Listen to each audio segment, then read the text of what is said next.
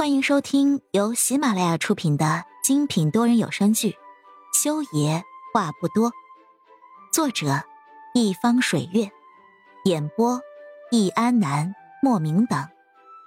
本书全部免费，记得订阅收听哦。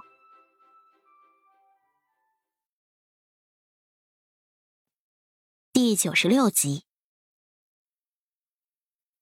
这个老将军现在的情况。不就是跟何暖暖当初的情况一模一样吗？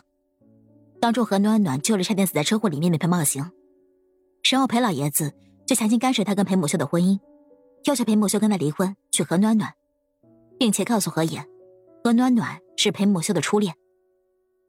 那现在该怎么办？何言心里很生气，非常生气，他气这个裴老爷的专制，将自己的儿子作为报恩的工具去利用，他也气裴母秀不懂得反抗。不知道，秋叶现在应该去见老将军的家人了。秦燕将筷子摆好之后，抬手看了看手表。如果何小姐不介意，今晚上我就不守着丽丽了，我去看看秀叶那边的情况。好，你去。何言怎么会不答应呢？他赶紧点头，拜托了。秦燕点点头，没有给出任何的承诺，但是只是那一个坚定的眼神，就足以让何言稍许的安心了。秦叶走后，何燕坐在小茶几边上，握着裴丽丽给自己的蛋糕，心里想着事儿。连安全月等人进来了，他都没有发现。裴丽丽扑到何影怀里的时候，何眼才清醒了过来。你这是咋了？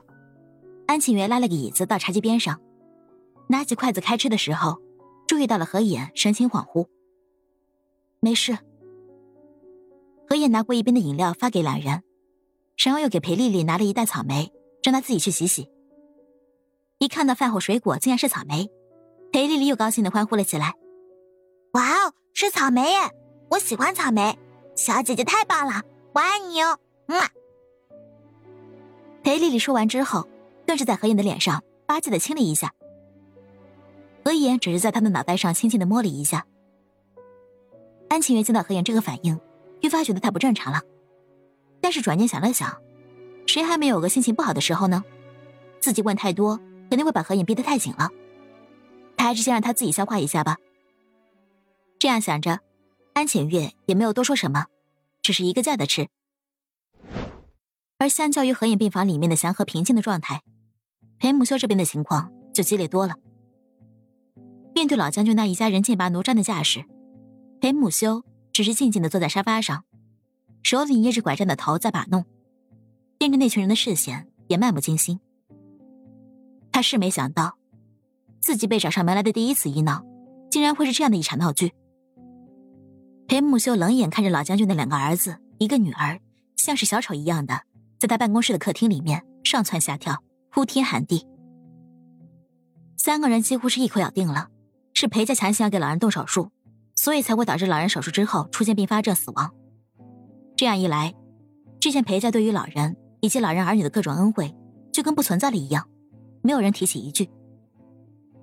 裴正峰坐在另一边的沙发上，沉着一张脸，听着这三个已经四五十岁的人脸红脖子粗的争论。反正我不管，我爸是死在你儿子的手下的，你们裴家就要负责。那群人见跟裴正峰的助理说不通了，便将话题转到裴木修的身上，并且一口咬定，就是裴木修。致死自己的父亲，你们裴家要是不负责，那我就将当年我爸爸为你们裴家做的事儿，以及你们裴家现在对待我们家的态度，公布在网上。裴木修，你是个年轻人，你应该知道，现在网上的网友们的影响力有多大吧？说话的是老将军的女儿，一个四十出头的女人，好像是个老师，现在整个人披头散发的样子，看起来就像是一个疯婆子。指名道姓的叫出了裴木修的名字。裴木修这才抬眸看了他一眼，哼，可笑。